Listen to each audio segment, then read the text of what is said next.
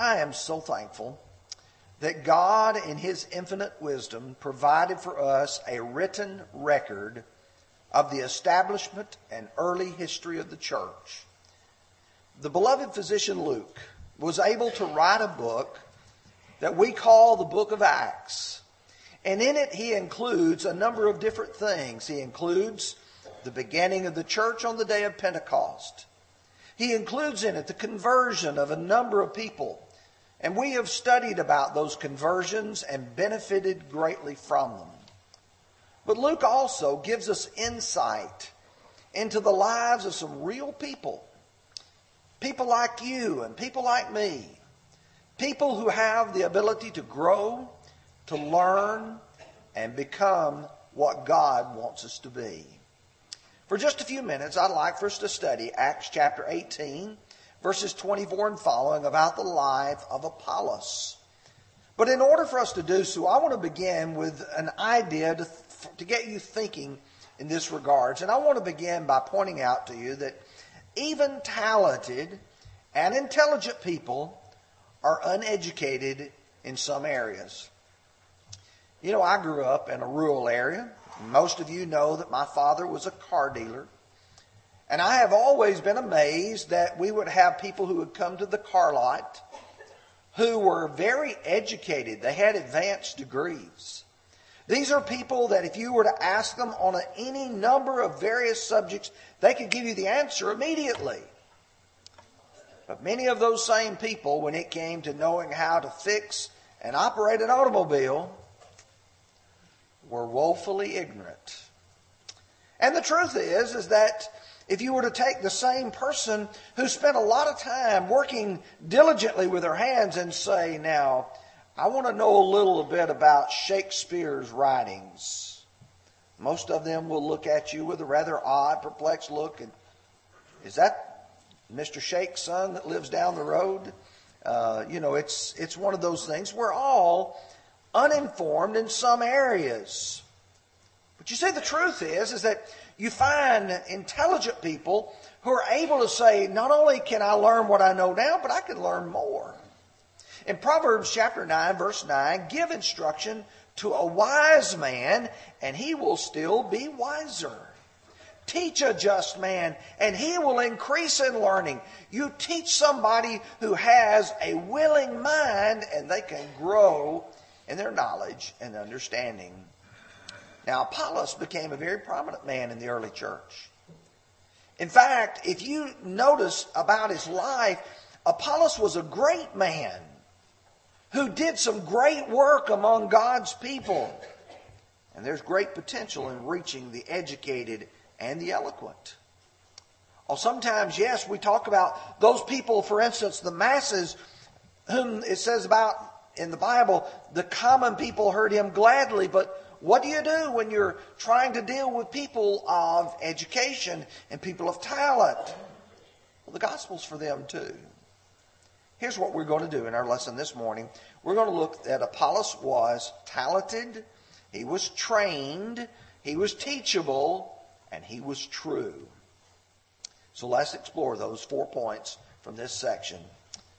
The first thing that Luke tells us, he was a Jew from Alexandria. Being a Jew meant that he had all of the history that the Jews had, as Romans chapter 2 verse 1, chiefly to them were entrusted the oracles of God. They've been given the law, they've been given the truth. But when you say he's from Alexandria in Egypt, that's a real special place. Alexander the Great founded this city in 332 BC. It was that great, large city on the northern part of Egypt. It was a place where there was a lot of Greek culture, and because of that, it was an attractive place to the Jewish people. In fact, about a third of the population was considered to be Jewish. They had a great university there, and they had a library that had over 500,000 volumes in it. And I know you say, well, my library's got two or three hundred volumes in it. But you've got to remember, this is a day when every manuscript, every book was hand copied. Alexandria was a place, if you wanted some learning, you went to this city to be able to know and understand. It's also the place where the Septuagint, the Greek translation of the Old Testament, was produced. You see, this was an important place. And so, having been from Alexandria meant that he was in a place that was a highly educated area. But Luke goes on to tell us he was an eloquent man. And when you say eloquent, the lexicon definition says that he was learned, that he was cultured. Eloquent means a man who's able to speak well. In fact, he has the ability to communicate. This past week, Brother Ray and I went to the Freed Hardeman lectures. And on Tuesday, there was a young man speaking at chapel. And uh, it was said that when he graduates this May, he's going to do youth ministry for a while and then wants to be a missionary. After hearing the young man speak, I emailed the elders and told them, I said, here's a young man who can preach a whole lot better than I can. Real talented young man. And when you think about eloquent, capable of speaking, I think about the protest of Moses back in Exodus chapter 4, verse 10. You remember when God called Moses and said, told him to go to Pharaoh and tell Pharaoh, let my people go? And Moses began with a series of excuses to say, Lord, I can't do that. And he said to him, O Lord, I'm not eloquent, neither before nor since you have spoken to your servant, but I am of a slow speech and of a slow tongue. So the Lord said to him, Who has made man's mouth, or who makes the mute, the deaf, the seeing, or the blind? Have not I the Lord? Now therefore go, and I will be with your mouth, and will teach you what you will say. You see, God looks at Moses and said, You have the capacity, you have the ability, Moses, I will provide it. Now, sometimes we are self deprecating in the sense that we say, oh, I, I'm not good at this or I'm not good at that. I'd suggest to you Moses was much more talented than he was willing to admit. In fact, many times, many of us possess a lot more talents than we're willing to admit because if you admit that you got them, then you got to use them. And so here is Apollos. He is an eloquent man. But Luke also says that he is mighty in the scriptures In fact, we get our English word from this word mighty in the original language. We get the English word dynamic. We say that he's a dynamic speaker, but that's not the way that it's used here. He's dynamic in the scriptures. He knows them. He knows them very well. I like the way that Stephen in his sermon in Acts 7 and verse 22 says, And Moses was learned in all the wisdom of the Egyptians and was mighty in words and deeds. Uh oh. You see what's there? Moses was mighty in words and deeds. He was an intelligent man. He was dynamic. In Acts 17, verse 11, we read, These were more fair minded than those in Thessalonica, in that they received the word with all readiness and searched the scriptures daily to find out whether these things were so. Searched the scriptures daily. When I look at Apollos, I see in a man in him one who has two great talents. His first great talent is knowledge. He knows what he's talking about. His second great talent is his ability to communicate, his ability to speak. You do know that in Corinth, there were people who were saying, I have Paul, I have Apollos, I have Cephas, I have Christ. Why was Apollos so appealing to some of these people? Why do we like to go and hear men who are very good speakers, also men who know the scriptures very well? Well, that's who Apollos was a man talented and knowledgeable. But the second thing that you learned about him, he was a trained man. He must have been instructed by somebody about the Lord. In fact, if you will notice, it says he was instructed in the ways of the Lord. Somebody, somewhere along the line, took the time to teach him about what the Lord is in Scripture. Perhaps those great passages like Isaiah 53, and we talk about the suffering servant. That's the Lord that he's speaking about. We learn also that he taught accurately the things of the Lord. To teach accurately means he knew what it was saying. That meant he didn't have any doubt about what it said. He perhaps could quote the scriptures to you and say, This is what the scripture says about the Christ. As we start thinking about that, though, training is important. In fact, I just want to run you by a few passages of Scripture and, and just notice a detail or two from each of these. In Ezra chapter 7 and verse 6, talking about Ezra, it says, He came up from Babylon and he was a skilled scribe in the law of Moses. A skilled scribe. He knew what it said. He understood the principles of it. Or take, for instance, Proverbs 22, verse 6. Train up a child in the way he should go, and when he is old, he will not depart from it. Oh, you're talking about little children now, training them from the time they're little toddlers, yes. Every so often, some of our teachers will post pictures or even some videos of our little children in their classes, and I just love that. Because you see these little ones developing a love for God, a love for His Word.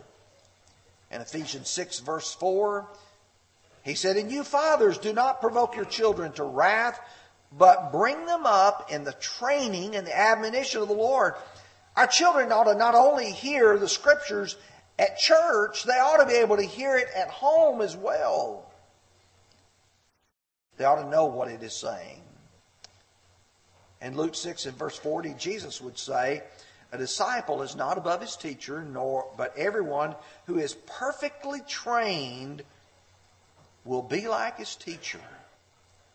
Perfectly trained will be like his teacher.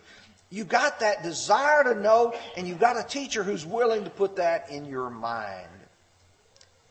And then I think about the young man Timothy, where he came from, the life that he had, and his mother and grandmother, Eunice and Lois. We think about 2 Timothy 3, verse 14. But you must continue in the things you have learned and been assured of, knowing from whom you have learned them and from childhood. You have known the Holy Scriptures, which are able to make you wise for salvation through faith, which is in Christ Jesus. From a child. I know you've heard me mention it several times. I can still vividly see in my mind's eye Sister Verdi Collins trying to make sure that every one of us kids in her class learned the 23rd Psalm that we learned the 100th Psalm, that we could say the books of the Bible, that we could be able to know who the 12 apostles were, to be able to memorize some great things. I can't ever remember a time when I didn't know the plan of salvation because from the time of a little child, that was taught. It's taught here as well. But you see, this is essential to the future. If we're going to have a new generation that arises and that is able to do what needs to be done, the teaching has to be done. Sunday mornings, we're studying the book of 2 Timothy in the basement class. And we've been studying through what Paul was writing this young preacher. And he told him in chapter 2, verse 2, And the things which you have heard from me among many witnesses, commit these to faithful men who will be able to teach others also. And I think about Apollos and the fact here was a man who was instructed in the ways of the Lord and who was mighty in the scriptures. That was given to him by somebody else. Brother Bob Bonner used to lead prayers here and he would say, we ought to be thankful that someone took the time to teach us the gospel. To teach us the gospel. and appreciate them for that. But number three, he was teachable. That means that you could actually teach him something and he would accept it. His knowledge was accurate, but was deficient. He was limited in what he knew. You know, there's a lot of times in our lives when you and I may know some things, but we don't know everything we need to know. We may not see the big picture. We may not have been given all the information. And thus he allowed Aquila and Priscilla to further his knowledge. Now that tells me a lot about Apollos as a person. That he was the kind of person you could tell something. You know, we only show our foolishness if we reject further knowledge. And there's some of us feel like we already know everything we need to know. I remember several years ago, Brother Winford Claiborne come visiting. He walked in, you could see frustration on his face immediately. And uh, I didn't know what was going on, but I looked at him and said, Brother Claiborne, what is it? He said, I was teaching a Bible class last night, and somebody made the comment in class, well, Brother Claiborne, we don't want to know all that you know. And uh, he said, Can you imagine somebody not wanting to know it all? Not wanting to know it better? And I think about what you and I know. Can we know more? Should we know more? Would you listen to Solomon and his wisdom? Proverbs 26, verse 12. Do you see a man wise in his own eyes? There's more hope for a fool than for him. A man who already thinks he knows everything, you can't tell him anything. At least a fool will listen to you. What he said, a man wise in his own eyes, you can't tell him anything. Proverbs 12, verse 15. The way of the fool is right in his own eyes, but he who heeds counsel is wise. Are we willing to say, there may be some things I don't know yet? Some things I need to be instructed in. Romans 12, verse 16. Be of the same mind one toward another. Do not set your mind on high things, but associate with the humble. Do not be wise in your own opinion. I see Apollos here. Apollos doesn't look at them and say, Hey, I know more than you guys do. He doesn't look at Aquila and Priscilla and think, Well, who are these people? I've been trained in Alexandria. I'm smarter than everybody. No, that's not who Apollos is. Apollos is a man who is teachable, who's willing to learn some more. You see, the eunuch really had the right idea. Do you remember the eunuch as he's reading through Scripture and he's reading Isaiah 53 and he's wanting to know of whom is this prophet speaking? Of himself or some other man? And you find in Acts 8, verse 31, and he said, How can I unless someone guides me? And he asked Philip to come up and sit with him in his chariot. You see, what he wanted him to do was give me some more information. You and I need to be the kind of people who hunger and thirst for righteousness. We ought to be the kind of people, according to 2 Peter 3, verse 16, are growing in the grace and the knowledge of our Lord and Savior Jesus Christ. We ought to be the kind of people who are constantly looking for more information that comes from God's Word. That brings me to this last part of our lesson, and that is he was true. He was loyal and true to the cause. What is the cause? The cause is Christianity. The, the cause is the way. The cause is preaching the gospel to every man and woman, boy and girl, to carry the gospel into all the world. He's got that passion, he's got that desire. Look with me at verses 27 and 28 in our context here. And when he desired to cross to Achaia, the brethren wrote, exhorting the disciples to receive him. And when he arrived, he greatly helped those who had believed through grace. For he vigorously refuted the Jews publicly, showing from the scriptures that Jesus is the Christ. Oh, there's so much in that. I think about Apollos now. It talks about him crossing over into Achaia. That's Corinth. That's the province in which Corinth is located. He's going that direction. Paul will speak about his service in 1 Corinthians chapter 3, verses 5 and 6, as well as chapter 16, verse 12. Notice verses 5 and 6. Who then is Paul and who is Apollos? But ministers through whom you believed. And the Lord gave to each one. I planted, Apollos watered, but God gave the increase. Paul was the one who came in and established the church there at Corinth. Apollos comes in later. What does he do? He says he waters. He's the man who brought them from their early planning all the way to maturity. I think about the congregation that was established in Lamar County when I was a little boy. Our black brethren wanted to have a congregation in their community. A couple of members of the church came to my grandfather, who was one of the elders, and said, Could y'all help us build a church in our community? And they did. Brought in a good man, Brother Daniel McCullum, and he preached the gospel and he baptized a lot of folks.